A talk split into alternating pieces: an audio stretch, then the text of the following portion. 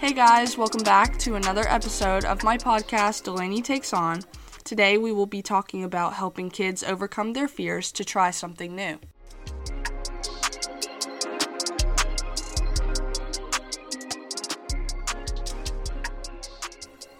Step 1 Acknowledge their fears. The first step towards helping kids overcome their fears is to acknowledge that they are valid.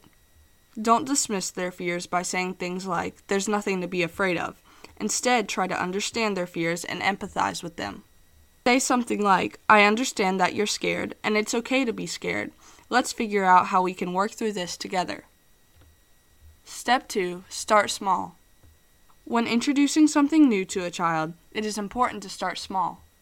For example, if your child is afraid of swimming, start by playing with them in the shallow end of the pool and gradually increase the difficulty level as they become more comfortable.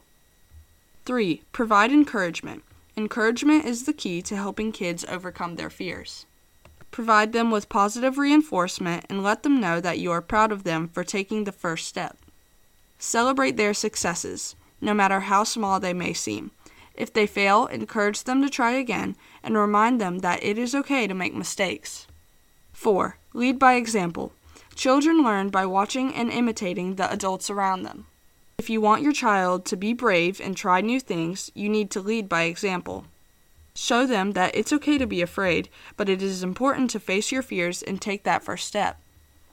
5. Give them control. Allow your child to have some control over the situation. For example, if they are afraid of trying an activity, let them choose which one they want to try. If they are afraid of meeting new people, let them decide on how they want to approach the situation. Giving them control can help them feel more comfortable and confident.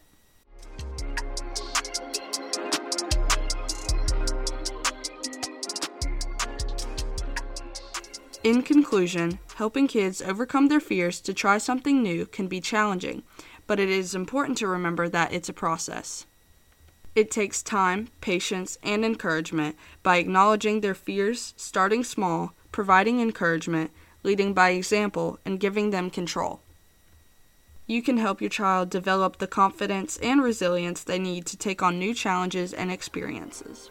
Thank you guys for tuning into today's episode, and I hope to see you all next time.